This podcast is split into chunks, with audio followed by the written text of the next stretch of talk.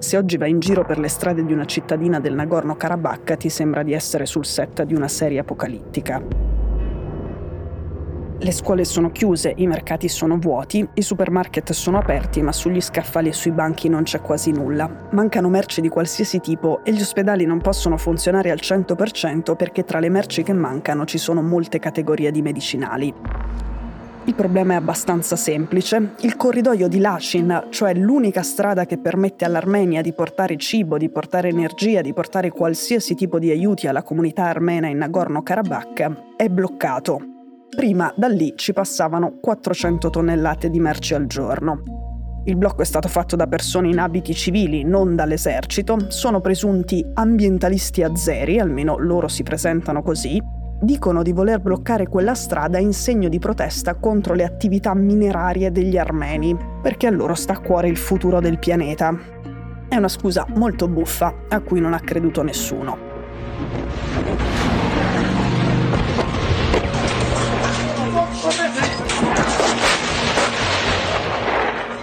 Questa notte al confine tra Armenia e Azerbaigian c'è stato uno scontro a fuoco tra le truppe armene e quelle azere. Sono morti in cinque, poi si sono accusati a vicenda. Per l'Azerbaigian i suoi soldati stavano solo facendo un normale controllo a dei veicoli sospettati di trasportare armi e sarebbero stati gli armeni, che non dovevano neanche stare lì, ad aprire il fuoco.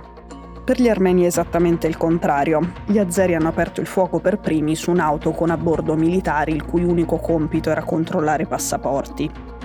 È l'ultimo scontro che riguarda la disputa sul Nagorno-Karabakh, un territorio grande più o meno come metà della Sardegna incastonato tra le montagne del Caucaso meridionale. L'exclave abitata da una maggioranza armena ma che sta dentro il territorio dell'Azerbaigian. Mentre la guerra in Ucraina catturava l'attenzione mediatica e tutte le risorse militari russe, gli azeri ne hanno approfittato per bloccare il corridoio di Lachin con una trovata originale e affamare i 120.000 armeni che abitano il Nagorno-Karabakh.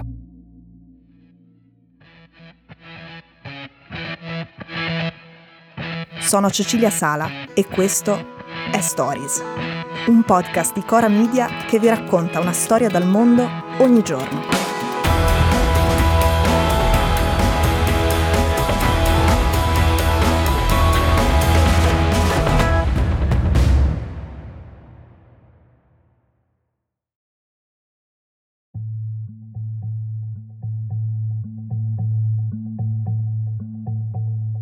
La disputa fra i cristiani armeni e i musulmani sciiti dell'Azerbaigian dura da più di 30 anni, facevano tutti parte dell'Unione Sovietica. Quando si è dissolta l'Unione Sovietica, azeri e armeni non erano d'accordo su dove finissero i territori degli uni e cominciassero quelli degli altri.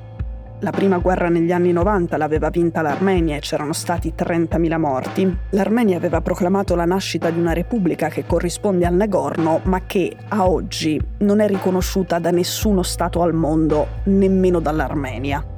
L'Azerbaigian ha ribaltato l'esito di quel conflitto nel 2020 con una nuova guerra che ha fatto 6.500 vittime.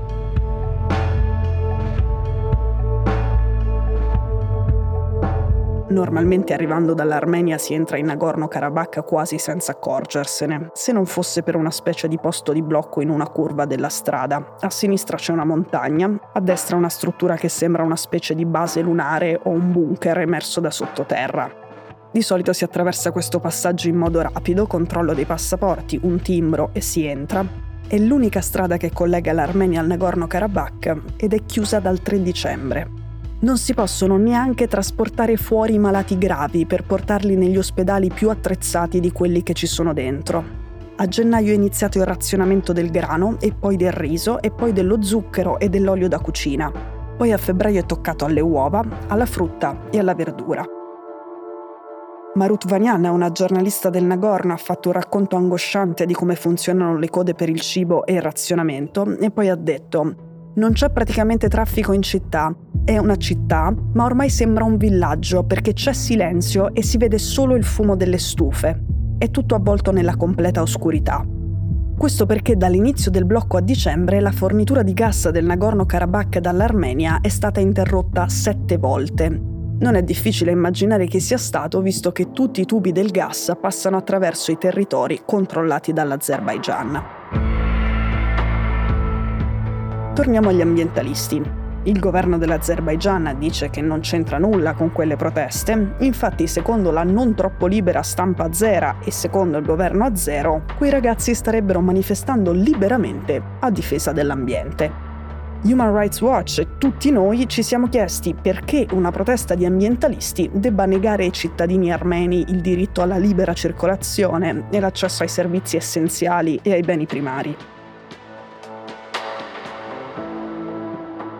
Naturalmente in tutta questa storia c'entrano anche paesi più potenti di questi due, soprattutto la Russia e la Turchia. Nel 2020 Erdogan è intervenuto in appoggio all'Azerbaigian musulmano, la Russia di Putin sostiene l'Armenia. Sostiene l'Armenia ma vende armi anche all'Azerbaigian e ha sempre cercato di mantenere un equilibrio per i suoi interessi facendosi garante della sicurezza dei confini dopo la guerra del 2020. Il fatto è che ora Mosca è piuttosto impegnata altrove e meno concentrata sul rispetto delle regole lungo quel confine. Al momento però i peacekeepers russi sono i soli garanti della sicurezza dei 120.000 armeni nel Nagorno-Karabakh. Ma tra gli armeni del Nagorno-Karabakh e la capitale armena ci sono un bel po' di differenze per quanto riguarda il rapporto con Mosca. In Armenia il primo ministro Nikol Pashinyan non è in grandi rapporti con Putin, mentre gli armeni del Nagorno sono piuttosto affezionati al Cremlino perché li ha aiutati. Lì a comandare c'è soprattutto un uomo che si chiama Ruben Vardanyan, un oligarca sotto sanzioni in Ucraina con affari in Russia e amico di Putin. Lui nel 2021 dalla Russia si è spostato in Armenia, dove era nato, e poi si è trasferito in Nagorno ha rinunciato alla cittadinanza russa ed è diventato uno dei ministri dell'attuale governo de facto. L'Azerbaigian e i manifestanti ambientalisti continuano a ripetere che Vardanyan è un uomo di Mosca, dicono che è paracadutato lì a preservare gli interessi russi e ad assicurarsi che nessuna soluzione confligga con i piani e con la presenza del Cremlino nell'area. Ruben Vardagnan ha il profilo di un affarista ed è anche collegato alla lobby internazionale pro-life, tanto cara sia a Putin che al patriarca Kirill. Lui è uno che ha fatto parte di molti CDA tra aziende e banche in Russia e nelle ex repubbliche sovietiche, ha guadagnato parecchio e ha messo molti soldi nei paradisi fiscali. Contro il blocco degli ambientalisti, cioè contro il blocco a zero, si sono mossi anche le Nazioni Unite e il Papa, ma per il momento non ha funzionato. Anzi, lo scontro a fuoco di ieri, per quanto non sia affatto una novità, non è indizio di una tensione che si appiana. Intanto 120.000 persone continuano a vivere in trappola in un territorio senza via d'ingresso o di uscita.